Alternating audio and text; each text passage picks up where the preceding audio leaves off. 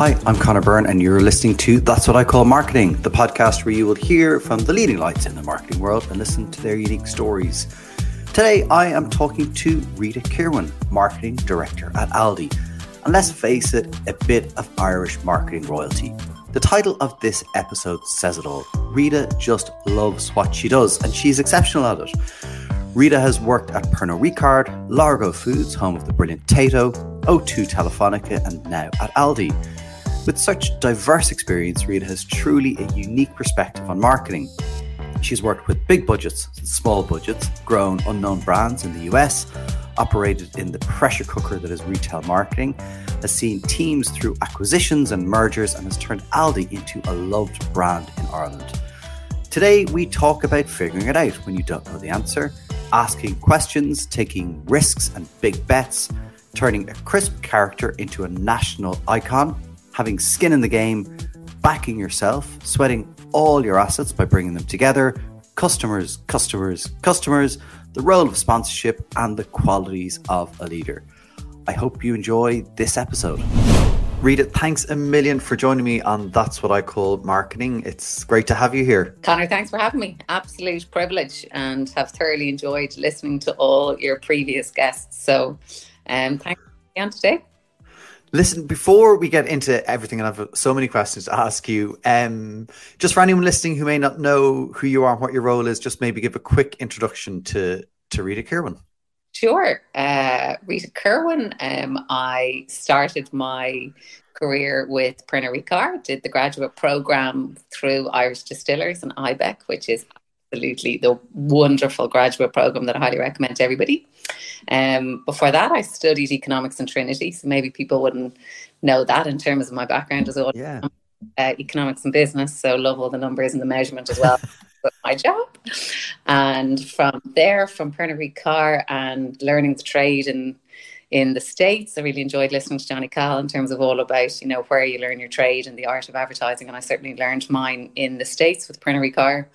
And from Pernod Ricard, then came back home and had the absolute pleasure of working with Raymond Coyle and Largo Foods and the Coyle family with um, Tayto Park and Tayto. And they're into O2. Um, again, just, you know, such a beautiful corporation with Telefonica. Yeah.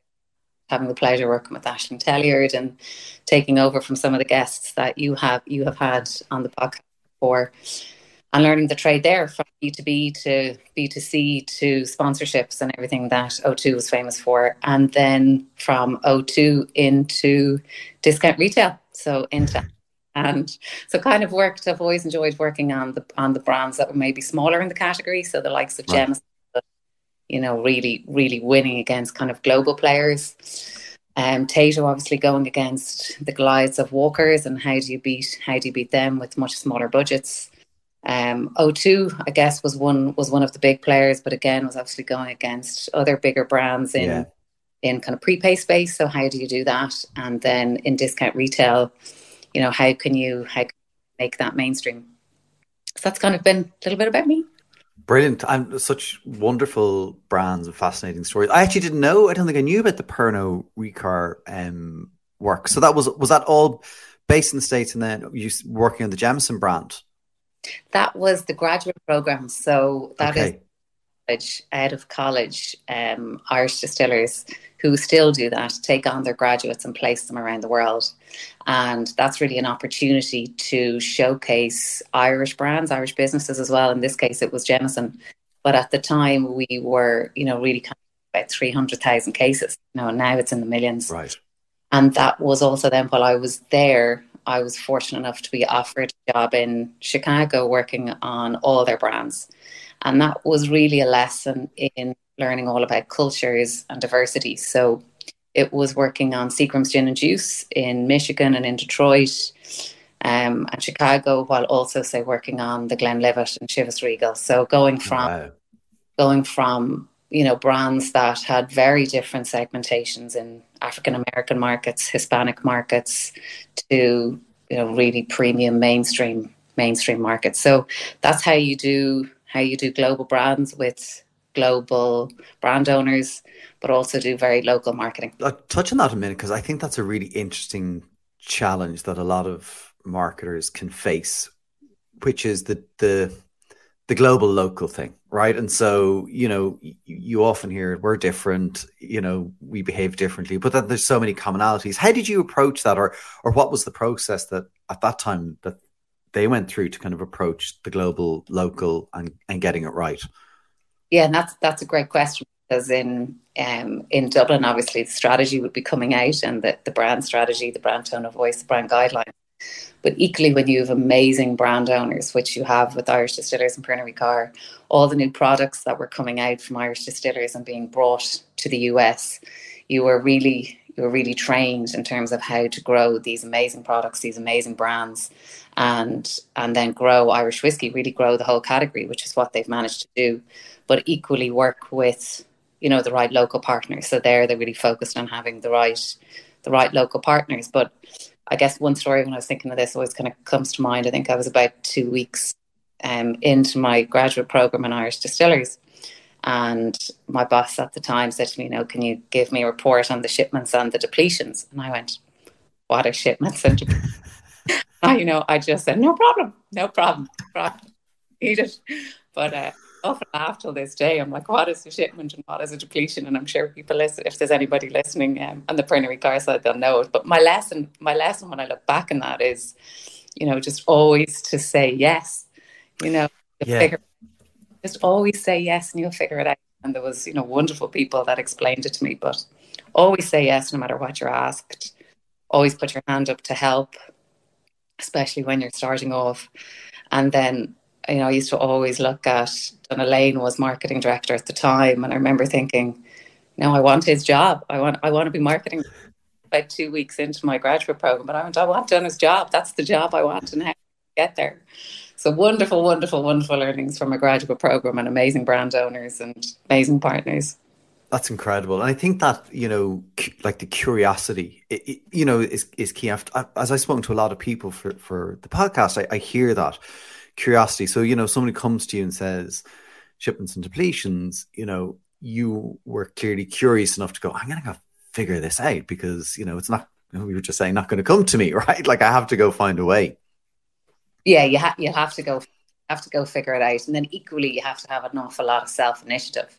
So mm. with the Jameson or when they when they send their graduates over to all different countries, you know, it's really going to be up to them in terms of what you make it. So you'll have to go out and create different programs, different programs for the brands and different ideas for the brands. Um, and and I guess be brave maybe the other thing that I was kind of mm. thinking. Know, you've you've really brave. You've really got to take the risks. You've really got to out. But um, but once you do, then you get you get that back in spades. I get another story that often you know I often laugh about. Again, was it was with Jeff Agdern, who was you know a true truly iconic part of the Jameson story in the States. I think it was my first meeting with him. And I asked him, you know, why did you put that ad on that page in the magazine? Okay. that ad? Why was it on that page? It was maybe really the first, my first foray into really asking all the questions and understanding and planning and thinking. So, um, yeah, tons, tons of learnings there. Yeah, yeah, and I think that's yeah, kind of just even want wanting to know that is fascinating, right? Because some people are like, "Oh, there's the ad on that page," but like you were kind of like, "Oh, why?" Like that. There's there's more to it. Um, so you you said you came back to Ireland and worked with Largo Foods, and I think you you, you worked on probably the, one of the country's most loved products, as in potato crisps. But I think you probably turned it into one of the country's most loved brands. Would would that be fair to say? You may not you may not say yes to that, but I think you did, right? Because you, there was some phenomenal work that that went on at that that time. Can you tell me a bit about what that move was like? So you know, from Pernod Ricard, Irish Distillers into more of kind of a family led organization, really strong, beloved product. What was what was that like? That move for you? It, the the move was really when you've been trained by the best of the best that I kind of felt I was with Pernod Ricard, then can you really back yourself and believe yourself to go and really lead the brand? No, so get out of the big multinationals with all the resources and go and go and you know take a chance on this. But this wasn't any chance. This was working with possibly you know the greatest entrepreneur that Ireland will ever see in Raymond Coyle really was just just one of a kind. And and Raymond just would always back you he always kind of gave you a chance. And and aside from that with with Tayto there was an army of people that really wanted to bring Tayto back. A few of them you know really come to mind. The first one is Orla Blaney yeah. who Anne Erickson at the time, and who came up with the idea for Mr. Tayto's autobiography, The Man Inside the Jacket you know, 60,000 copies. And people thought we were totally nuts writing, you know, a full fictional book and then getting it to number one, you know, and selling yeah. and selling 60,000 copies. And when I think back to that, there was so there was so much fun and so many key learnings. But one is one on that one from Raymond was, you know, have have a share in it. So Raymond gave me 50 cents for every book I sold. Amazing. Well, talk about selling books. You know, I had no idea how to write a book, print a book, barcodes for books, but I figured out pretty fast how to sell the books. So, and it was something Damien Devaney spoke about in his in terms of, you know, it has to be a win win on both sides. So that was part of it. But aside from that, on the book, Mr. Tayto had a Bebo profile. Um, no, I think of I think of Geraldine O'Leary. She put Mr. Tayto on the uh, in the late late, you know, so he was on there. Um, I think of Joe Murphy. We went to his family and we went backwards. You know, you really you went back and you uncovered every photograph and every every story. I was in every closet and every press and every cupboard there was in the building as soon as I walked in. And um, Louis Copeland did, you know, my favorite, possibly still my favorite ad when he dressed Mr. Tayto. Oh, yeah and Louis wrote the script himself, you know, he said, you know, your money's no good around here, Mr. Tayto. And there was so many people, I think of David Snedden, who was in Mindshare at the time, there was so many people that wanted to, to really resurrect that brand. Yeah. And then move it into 3D world. And whether he had, you know, he ran for election and he, we thought he was going to get elected. And we thought, you know, he can't get elected. We need to just encourage people to vote. So he did that. He was, you know, he did a factory tour, he did a book. And, you know, I was listening to your other one with Debbie Millman and how some of her work still lives on. And I guess the, the amazing work that Tayto Snacks continues today, I still see some of the animation and some of the work living on. And really that's that's all we can do in marketing in terms of, you know, see the work a couple of years on. But, you know, still I still love Mr. Tayto. I yeah, I, will tell you a very quick story. We were we were up at the park a good few years ago, maybe five or six years ago, and we had the kids with us, and um, and Mr. Tayto came out. You know, we do, do kind of taking photos, and my wife just turned around and she just went, "It's Mr. Tayto!" Like the. And like she was doing it for the kids, but it was just so funny. But it has that. It it was brought. He was brought to life. It became more than, um, then the product then the crisps it became kind of you know this this person that people could really could really like. And but what was for me i was you know wondering about that as well kind of i i can only imagine um that raymond coyle was definitely someone who cared about the numbers and hitting the numbers and the product selling. Was it a hard sell to talk to him and others about we're gonna we're gonna make the character kind of really stand out and be our be our brand, you know, mascot in, in real life and as you call it 3D? Um, it's a really good question. With Largo Foods at the time, you had one shot, right? That budget, that brand had one shot. And you were really betting everything on that one shot. Wow. Okay, so we were putting about a million euros behind that brand for the year. So it was the campaign for the year when we were doing book uh, Largo Foods had just bought the brand. You know, it had never done a campaign that big, and and it was a risk. It simply had to work. You know, it just it just had to work. So when when it's against, so when you go into the board and you explain, you know, you're wanting to do an autobiography. At the time, the board were like, I don't know. I've read the book. I'm not so sure. We printed a couple of copies. They were like, mm, I don't know. Raymond, being Raymond, would always say, you know, what do you think? And let's and let's do some research on it. We gave the book to friends and families and got the feedback on it. And then me and Raymond agreed if it hit a certain score from the research that we sent out, we went for it.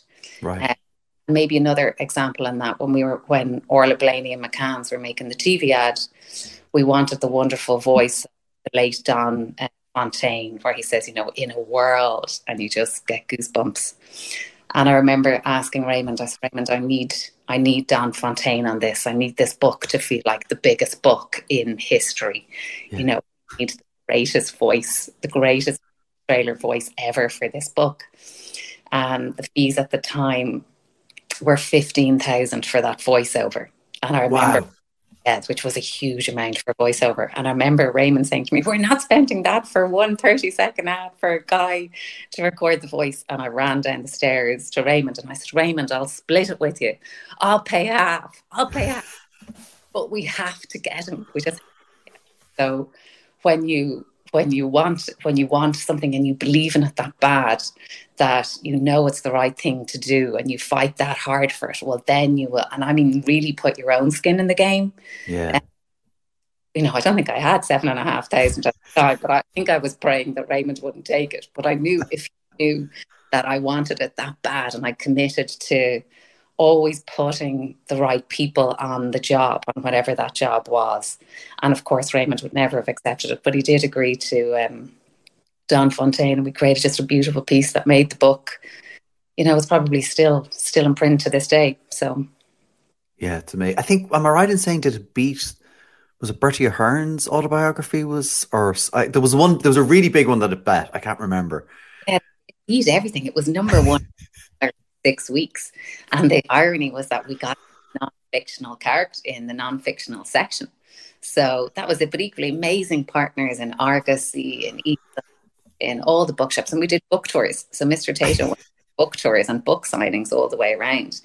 Uh, you know, which is just incredible people that we had from Frank Kelly and um, a wonderful PR. It's how to do PR, but equally you do it yourself. At the time, I was doing all the social media for Mr. Tayto, so I was Mr. Tayto's voice. Okay.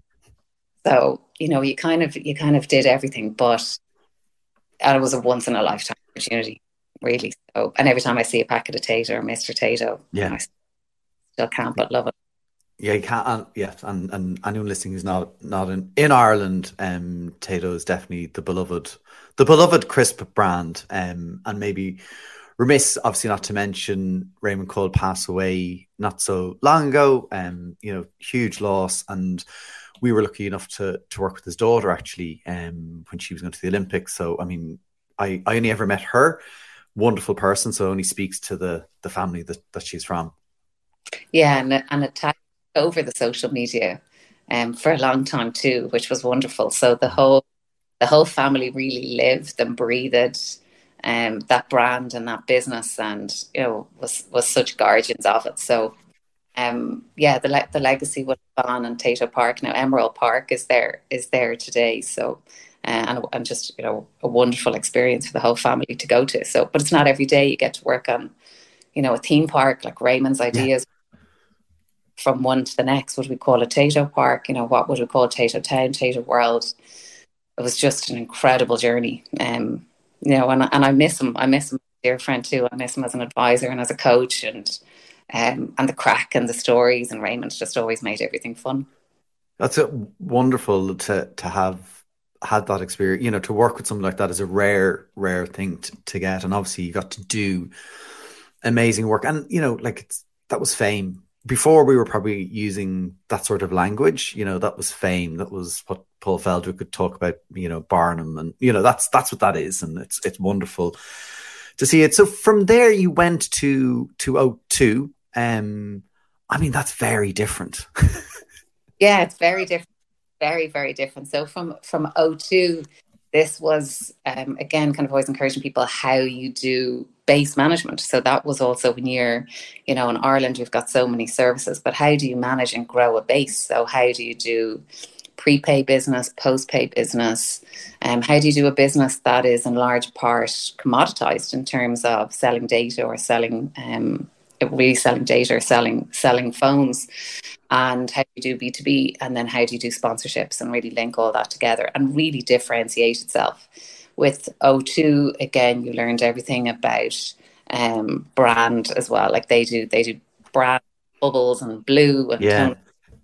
You know, just better than anybody and was really a beautiful corporation. You also learned really working in such a big organization, managing high performance and creating high performing teams. Um, and that was Ashling Telliard led led the people side and really how you do create a culture within a team to succeed. Um, and you had Catherine Lonergan, who was just a genius in retention and acquisition and understanding that while you know understanding technology. So that was when you were doing kind of wallet products and really trying to keep your finger on the pulse was really one thing that I wanted to learn from O2 and that I took away with. Yeah, and you went obviously it was a bigger team there, right? In in O2. So how how did you navigate that? Because that's that's a a change, you know, from but maybe from your Pernod Ricard days, you were kind of used to working in those big structures. Yeah, that's a great question. Uh, Great question. So when you work on the small businesses, the entrepreneurial businesses, then you work in the international businesses, but then you go to global like that. And I guess the honest answer on that was I worked very closely with the lady called Maureen Hewitt and the Positive Success Group. And um, and that's really to ensure that, you know, you always have a coach when you need the coach to really just help you do that transition. Um, sure you take the best parts of rail. So you have the speed and the decision making and the agility and the risk and um, all of that that comes with that comes from working with um, a small entrepreneurial business, and then how you fit that into you know a global corporation. So um, and we had again there was wonderful partners, wonderful sponsorships, and and again I guess the first thing I did was always look back to the amazing work that that you know O2 had already created. Yeah, no, beautiful brand and, and had done some great work. But during your time there, what were the campaigns or that you look back on fondly that you you really love? Yeah, my favorite one there was the big ad for small business, which was done by Happy Feckers, and it was a B2B um, piece of business. So we were trying to get small businesses that might have had one product with O2. How could you get them to have two or three products with O2? So Happy Feckers agency came up with the idea to um, win an ad. So O2 would pay for the ad um, for the small business and promote it. And better still, Brian O'Driscoll would be in the ad for the small business.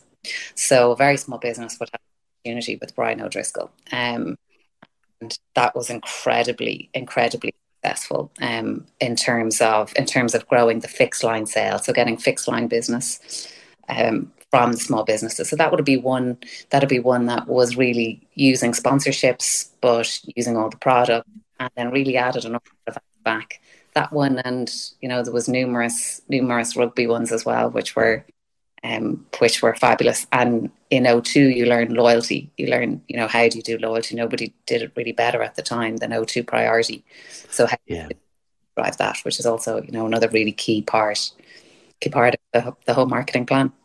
Yeah, and it, it's interesting. Like I love that where you bring stuff together because sometimes you can find that you know in larger organizations and marketing organizations things can sit so separately you know the b2b and the small business and the sponsorships and they don't they don't necessarily all speak to each other brilliantly um, and that's a really great example of where you all that you kind of were sweating all the different assets to kind of create something that was impactful and, and driving commercial results yeah, yeah, that one that one really did work for us, and we and we gave over the shop windows too to all the local businesses. So lovely. On Grafton Street, Black, Black uh, Blanchardstown Shopping Centre, where everything from childcare to photography businesses. So celebrating the local businesses, celebrating the communities, really celebrating the um, the local people that were making a difference, um, and that was really what it was all about at the time. And be yeah. the campaigns they ran many years before me. That's right. That's right. Um, um, you were there. Were you there during the transition when Three came in and, and acquired the business? And yeah, how how was that? That must have been a you know a very interesting time with you know just transition and and the team. Yeah, the team being the most important. So that was obviously it took in order for the um, approval of the acquisition. There was a year maybe in terms of while we were waiting waiting for approval from the European Commission. So managing a team and leading a business when they know it's going to be sold was was definitely kept you kept the focus on doing what your job was, which was maintaining that base, um, ensuring that you were going to hand over as good as not better as you could to Three Mobile to Hutchison Whampoa and share all the learnings that you could, that you could. Um, but how do you transition from a really loved brand in Ireland, which was O2, yeah. three in transitioning from one to two, and they did a super job and they've done it, and and you know you can see it today in the market. So. Um, the most important part of that was really clarity of communication across the teams, the processes. I'd gone through their acquisitions um, with Pernod Ricard. So it would just had to just be all about had to be all about the people and looking after the team and and ensuring whatever whatever people wanted. If they wanted redundancy, you know, they got it. If they wanted to stay, they had the opportunity to stay. If they wanted to move into other areas, they had the opportunity to do that. So it was a really collaborative process. Um, quite a long process, but um, one that one that worked out for everybody in the end, thankfully, on the team. That's yeah, it's great because I think that is you know the uncertainty, I think, is probably the piece that people, you know, what what is the future looking like, and then how do people keep focused on doing something now? You know that, like, you know, so I think that's really interesting. It's kind of saying, look, we need to hand this over, continue this going. I mean, there could have been a scenario where it didn't pass through the regulations and all the approval. So, you know, who doesn't want the business to be successful there? Was that part of how you kind of managed that immediate term and you know while looking after people at the same time. Yeah absolutely. Yeah you had to manage all the transition from you know o2 is now three and then even from the customer what does this mean? You know what does it actually mean for me and my new contracts? What happened? Yeah. um, so all the clarity in the communications was hugely important.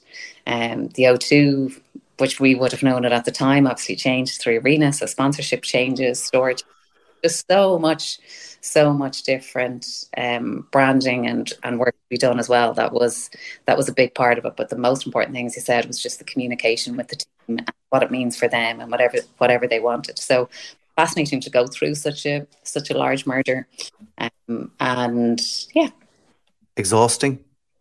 Um, exhausting. No, never, never, never, never. And you know, marketing, you just I don't know. I think we're more challenges, but that was that was um, that was a great one. It was also a PR challenge because there was questions coming from media all the time as well. So um, challenge in every angle, but no, there can never be there can never be too few challenges. That's so true. That's so true. You you went on to to Aldi then, and I think when you joined Aldi, had they had they been in Ireland for about fifteen years at that point? Am I right? They were kind of yeah, so um, back to like 1999, um, and really when I joined, they had about eight and a half percent share. You know, okay. 12 now, so um, much much smaller at the time. But really, again, now they've managed to just bed themselves into into the whole Irish community, and and really people they've become a loved brand, a loved mark in terms of you know being the champion of the Irish people now in terms of people just whether it's the steaks or the candles or you know, what is the Aldi product, the face cream, the wine, what is it that they that they actually have to have and that love. So everybody has, you know, their Aldi products that they just want to tell everybody about. So that's been a wonderful journey and story from, you know, helping Food Cloud and food waste to working with Barnardos to um, sponsorship partners, you know, the amazing IRFU and Live Nation to um, incredible suppliers. So that is that is you know every angle of the marketing side, I guess. What was the what were the kind of the biggest challenges when you arrived that you needed to you needed to focus on first? I think it was trust. So you really wanted to build trust, and you wanted people to say and be proud of, you know, where. So as you know, are they proud to carry the bag? Are they proud to walk around with the shopping bag, or were they going into Aldi with another bag? But you know, uh, so but not necessarily bring it. So turning that around to wow, Aldi is a brand for me, or I think maybe an Irish thing where they love to say, you know, where did you get it, or where, yeah. you know, and they would say, oh, it's only five euros, it was only two euros. So really becoming part of the that you know, oh, I got it in Aldi. You won't believe it. You have to try this in Aldi, yeah. or um, and really kind of winning Christmas. So mm. of would people trust trust Aldi for Christmas, and that was where you know came up with Kevin the Carrot numerous years ago, six seven years ago, with um, the incredible Adams of Alice in in Aldi UK. So that was how do you really how can you win Christmas? Will people buy their Christmas turkey from you? Will they trust you for it? And will they tell their friends about it? Will they, you know, will it be part of their whole family? So they were they were kind of some of the the challenges. I was the first marketing director in in Aldi in Ireland. So um yeah, that was probably the first things we have to do, try to continue to do, I guess. Yeah, yeah, no, and I think that that that moment of oh, you know, where's that from? You know, you know, that's Aldi. Oh wow, you know, and there's still that kind of, um, but less as a surprise now. It's more of a oh, I need to go get one. like you know, that that's what the for me that's the shift. I think you're right. It was kind of you know, would people would people think to shop there, and now it's you know, what what are the things I can get there? Right? It's a very different. Do you measure those kind of shifts in perception or i mean i guess it shows at the till but like what are the key things you you measure and you obsess about? Yeah we measure everything. I mean everything and maybe that's the economics background in me but i measure measure everything from and it can be a simple thing as measuring a social media post in terms of what the engagement was and what the sentiment was to whether we're measuring using system one to measure any of the ads that we've scored whether we're doing any econometrics modeling from Circana to um, Kantar, we measure everything, and it's really it's really ensuring. You know, Andrew Barling works with this now. It's ensuring what's the story that that's all telling, and what's the story that that is telling in conjunction with the sales. And really, really, I mean, we all work in marketing. It has to drive sales. Yeah it's got to drive them fairly fast. And certainly going back to my Tayto days, you know, you don't have the luxury of time when you're in small businesses and maybe money is tight and you have to, you know, you have to have to have some quick wins and it, and it has to be fast and you've got to get you've got to get the money coming in. So so I measure everything religiously and then ensuring that that's that that's also clear and sent up so that the business or that the board understand what is working. In some cases, it might be a slow burn. In others, obviously, you can see it fairly fast, depending on depending on what the specific campaign is or activity is. But um, and then also, you know, in marketing, a lot of things are cyclical. So you've kind of got to really say, well, what are the learnings? What did we get right? What can we add on? What can we layer? What can we do better next time? So that would be so. Yeah, measure everything. and um, is there then kind of a or how are you having discussions around the different types of campaigns that you have? Because clearly there's campaigns that are around, you know, what's in store this week, what are the offers, then there's the more, you know, brand building, you know, whether it's Kevin the Carrot, the sponsorships, how like what are, how are you having those conversations with the board and how it ties back to then the business outcomes? Yeah, I think you will you'll always measure things like, you know, is this a brand for me? So really, ultimately, is this a brand for me? Have I connected with it emotionally, um, rationally? Is it a brand for me? Is one that I will obsess with. Inspiration is another one. So if I'm not considering shopping or buying or going to your product or service, I'm probably not likely going to buy it. Or, they would be two that I would totally obsess with. Reputation is another um, Aldi just won most reputable retailer a few weeks ago.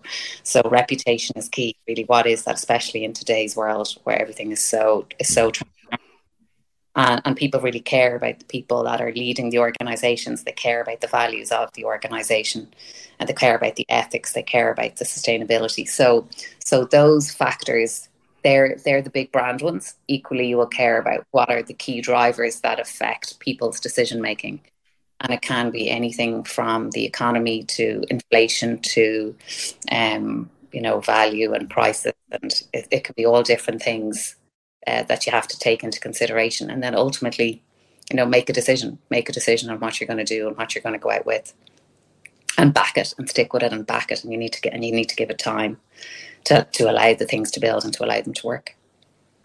Um i'm fascinated as well by um how you gather customer insights because I, you know, there's a huge obviously amount of data about what people are doing to say, you know, in the shop at the tills. But how how are you speaking to customers? Like, are you, you know, are you in the stores? Are you watching their behavior? Like, I'd lo- I'm just I find that fascinating. So I'd love to hear your your approach to yeah customer insight. You can't you can never be talking to customers. You can never be talking to customers. You can never beat being in store especially on retail. Um, you can never beat hearing the story. So we will obviously always do the the quant and qual work that that all the other brands will do. But there is nothing there is nothing to beat um, hearing stories, watching videos back, listening to them, in some cases living with them. I know I was listening to, to Johnny in terms yeah. of how he followed people around or live with them and follow them how they shop, what's in their shopping basket, go shopping with them, what's in their fridge, what's in their house, what's their day, what's the occasions they need to, you know, to fill, be it to bring the kids to football or back to school or um so un- really understanding the behavior, but maybe more so understanding how people want to feel. So in in today's world, people still want to feel that they're giving their family their best, that they can afford to give them the best, that they are doing the best, whatever that is for them, and that you've always, as a brand, got to demonstrate that you understand them and de- not talk about it, but demonstrate that you understand them and help them and support them, and that that'll come in loads of different in loads of different forms. And I think always. You know, you can't beat your family for honesty. Once you break a campaign, your family will always fairly fast whether they like it or it's going to work or it's not going to work or they've seen it 10 times before or you've copied somebody. So you'll always get instantaneous feedback from from friends and family good and bad that you that you have to take too yeah that they, yeah that, that honesty you can't beat really. No and and it never stops never stops forthcoming. So it's always grateful for that. And, and we love i'm thankful in aldi people always write about different products. So um, and then they become your ambassadors. So in some ways, that's where the insights come from. In terms of you know, you want to create, you want to create so many brand advocates and brand ambassadors, and that's certainly what's happened with Jameson as well. I nearly said Jameson, which was the American, the American way they used to say it, but uh, call it Jameson. I was like, yeah, but, but that was what happened on that brand.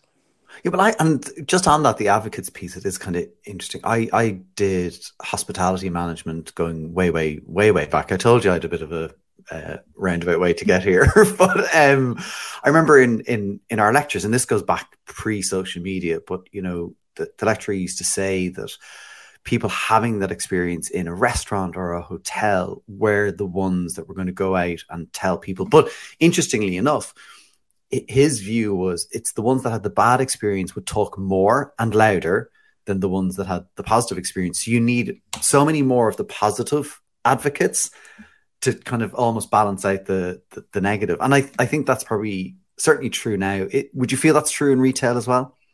Yeah, you do, and especially um, when you're when you're talking social media. So sometimes following things and I'm saying measuring everything, but I would always be measuring everything. When you hear or see a negative comment, your reaction can be, oh, we need to answer this or address this or whatever.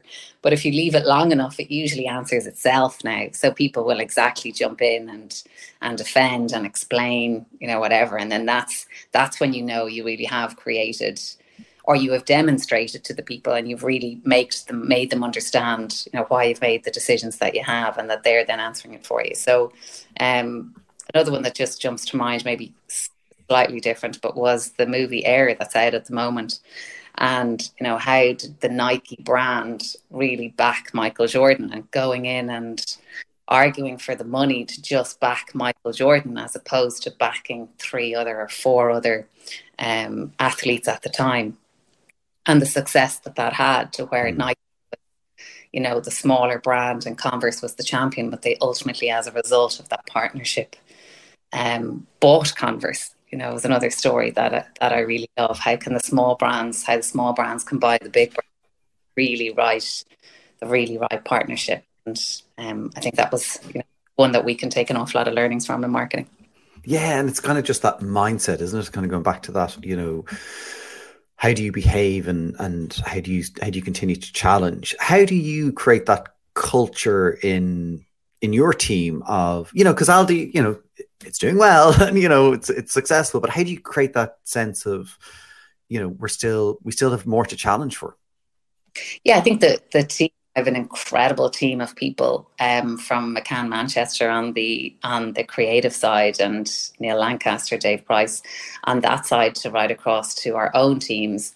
Um, people want to win. You want to win every day. You know, it's a it's a self motivation and measuring and maybe there's a you know a competitiveness, but equally at times we will lean into the IRFU, and we've had you know the wonderful Paul O'Connell come in and talk to us in terms of how you build that culture, um, how you succession plan, um, how you do strategy well, um, all of those things, ensuring that you're always that you're always prepared and that you know what great looks like as soon as you see it. And thankfully, thankfully, you know, the team we have today and the team I've always had, people know know what great looks like and they know themselves and they, you know, will measure themselves. And I used to often think in in this game and marketing, it's like every day you need another hit. You know, you're you know you're looking for another hit single. You are in the hit game, and um, and you know pretty fast whether you're number one or number ten or you didn't make the charts. I, I love that. I love that. Yeah, you definitely do need that. Um, I was talking to somebody at the at the AIM Awards uh, la- last week, and I was I was just commenting on the value of awards, right? And so I know a lot of people kind of go, yeah, awards, you know, but I think it does create the sense of you know the hit, right? And and and rightly so. And things like you know AIMS or Cannes or what you know that are done very very well, where it's like you know very well thought out, and you know it's it's hard to win. So I, I think there's a huge huge part of that, and I know um I know some of the the Aldi team were were there as well. So um yeah, it's great great to see that. You mentioned um McCann in, in Manchester. I'm I'm curious to know how Aldi Ireland and Aldi UK work together because obviously campaigns like Kevin the Carrot are across both of these these markets, hugely successful campaigns. How does that operate? How do you operate that kind of yeah, local? I guess when I when I was thinking of that, I think what always makes Irish marketing teams proud is when the Irish marketing goes to the UK or whether it goes to Europe or it goes to the States. And you can't beat seeing, you know, Irish campaigns. And we've been lucky enough from whether it be um, the Grow with Aldi campaign or the Aldi Play Rugby sticker campaign. It's also gone to the UK. So it has to be, um, it has to be a really joint collaborative process in terms of wanting to grow the business and the brand to take the learnings globally. So we obviously work um, with all the different Aldi countries, and there's learnings from the states, and there's learnings from all the different markets, be it on media planning, be it on buying, be it on legal, be it on um, on media, be it on you know growth in TikTok and YouTube, and how how different markets are using all these different channels. Um, be it Netflix, there's just so many different ways. We would work extremely closely every day, totally, you know, total partners. Um, same agency, obviously in Ireland and the UK, but Kevin the Carrot would have been done collaboratively. There's always, you know, it has to be, which again, it would have been in O2 as well. So it's one team, I guess. It's always one team, um, and it goes both ways.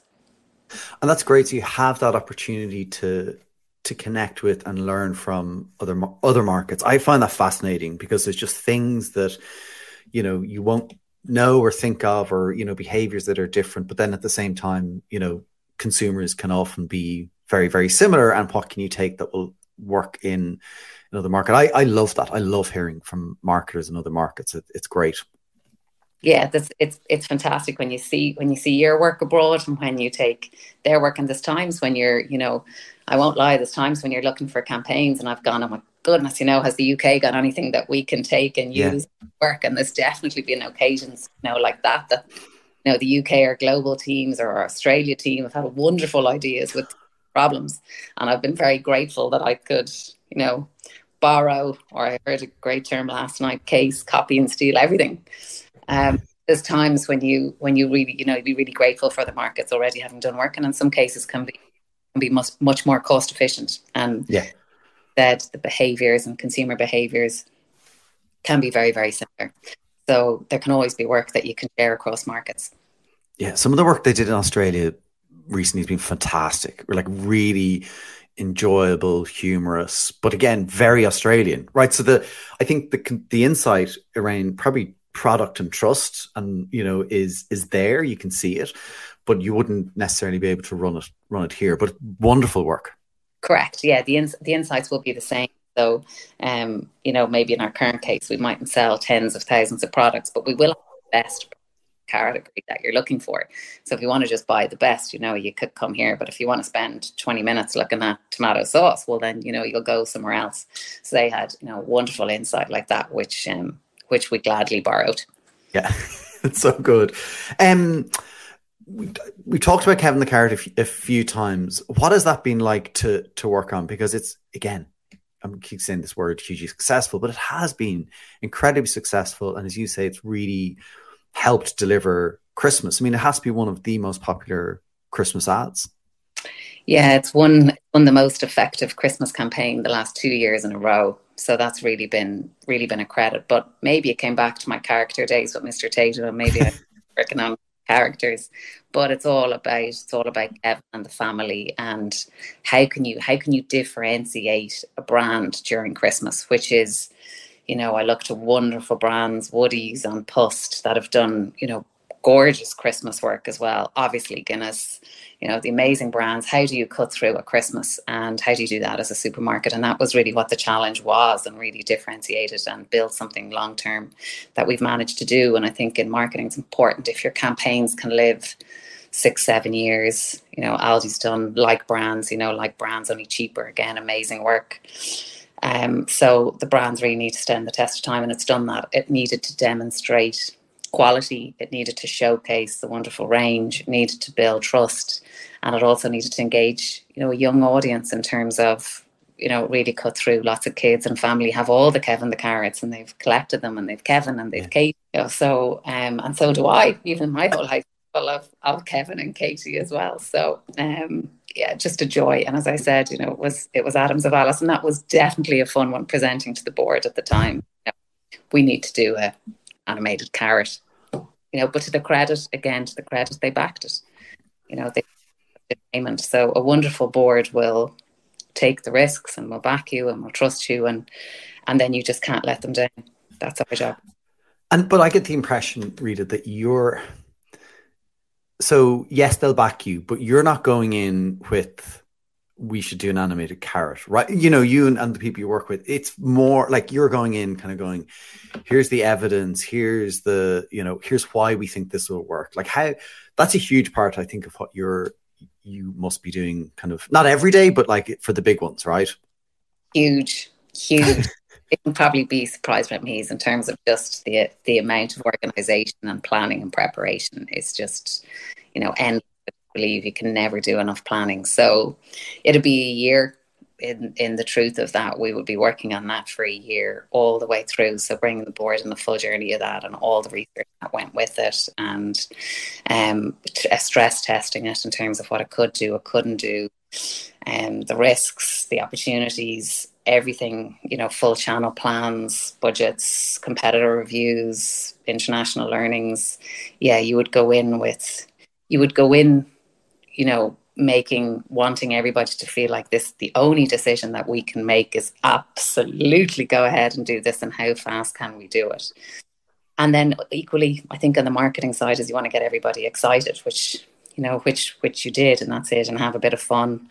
So, um, yeah, yeah, tons of planning, maybe a year in the plan. Yeah, so not to be under underestimated. Um, with, Kevin the Carrot, obviously he's he's extended a little bit. He was a DJ at Electric Picnic last year. I've seen that where you built uh, an Aldi supermarket. Um, sponsorships have been a, a probably a big part of some of your your roles, obviously at Aldi and, and O2 uh, as well. How do you how do you look at the spot as sponsorship as part of your overall marketing mix and how do you measure it? Yeah, great question. Started with Onside as our partner and John Trainor to measure to measure it. So we would and we've measured it. In some cases we will measure the brand before we start any sponsorship. So we will measure going, you know, where where what is the issues with this brand before we even start and then try and identify what the properties would be that would fit it that we think could do it and and then measure it as you go along measure it every every quarter. And that will be everything in terms of you know if you have seen and engaged with the sponsorship are you more likely to you know shop or buy this product? And that's essentially it. But i think you have to be very clear on what the role you want the sponsorships to do. So sponsorship can do a wonderful um, charity job in terms of partnering with the likes of Barnardos, in terms of really meaningfully making a difference to kids every day, in terms of helping them have a warm breakfast in the morning or a dinner in the evening, which is you know, a key partner. It can equally embed itself in the community in terms of with Aldi Play Rugby and the sticker campaign, you've local schools winning, you know, tens of thousands of money that's going to make a massive difference to a local community and a local school. So it can really help a brand embed itself in in the local community, and equally it can help build, you know, reputation of a brand. So. Um, right now, obviously, we're partners with the IRFU, and Ireland is number one in number one in the world in rugby. So that's also helping it. It can help attract different customer bases. So you need you need to be very clear to know what you want the brand, what you want the sponsorship to do, and then very clearly measure it and also evolve it. So, you know, you've done everything from a range of a range of clothes to a range of carrots. There's loads of different areas that it has to do, but be very clear on be very clear on what the what the sponsorship's job is. Yeah, I, I definitely think you know knowing the the objectives that you know you, you have for for sponsorship are, are key. Because some of the, you know you look at sponsorships and some of them are really attractive you know for a load of variety of reasons but they will not do what you need them to do. And you know so even you know i know we looked at stuff before actually one of the things we really want to do was engage uh, you know employees. Like actually and so that requires you to look at doing things in, in a really different way if, you know as, as a sponsorship. Um the couple of more things I wanted to ask you, and I know we're, we're getting close to time, and, and I know you've got to rush off as well. So, um, but I did want to just ask you um, about kind of how you think about performance marketing, brand building, and then the idea of double duty, where you know the you know an ad can do both. There's a bit of a debate going on at the minute, and you know, I'd love to get your your views and perspective on it. Yeah, and that's that's always the the discussion. I think you're always going to have. You will maybe it's a scale, so it's it's determining you know what's the right level of investment, what's the right level of weight to always put behind those those brand building campaigns, and then those shorter sales driving campaigns. And you know, you'll you'll study that, you'll study all those textbooks on it. I think it'll be different for different industries. Um, it can be if we're in O2 and you're, you know, you're measured every day, or you're an e-commerce business, you're going to be much harder, likely on the um, on the sales side of it, maybe than more so on the brand building side of it. But if you're if you're in the likes of um, the, the big brands, you're going to always have to you're always going to have to have have both, um, and maybe not all at the same time. So you might you know there's certain times when you're even maybe you know during the pandemic that's that was an opportunity to build a brand to really build a community brand, but it was also um, an opportunity to where you really had to be fast and agile on the ground and be able to respond towards now you're in a period of inflation or people worried about costs, you've always got to be able to uh, to read the mood and respond and know know um, know the right level of investment to put behind each of them at any one time. And again, it's back to all the metrics that you're going to have and that you're going to read and um, and the sales ultimately won't lie. Very yes, yeah. That's the thing. I just can't, you know, I, I, that sense of in retail, like just the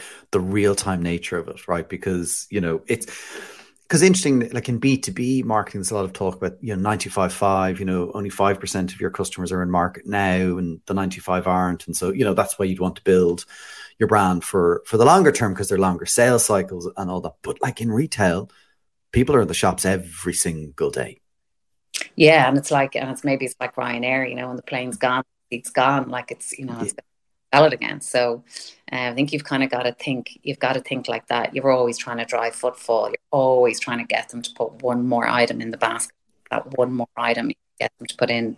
How do you get them to come back once more? How get them to to switch and and trust you more into a category or product that they haven't necessarily bought. So the sales, the footfall will just you know just will not lie. Neither will your web traffic. Um, all of those stats and all of those measurements will kind of tell you tell you how you're doing, and equally so will the competition. So you know you've really got to. I think it's great when you've got great com- great competitors in your industry. Thankfully, I always have. When you've got wonderful competitors doing great work, you're going to learn from them, and it's going to it's only going to make you uh, work harder, think cleverer, and make decisions, and and try and do the best the best work you can.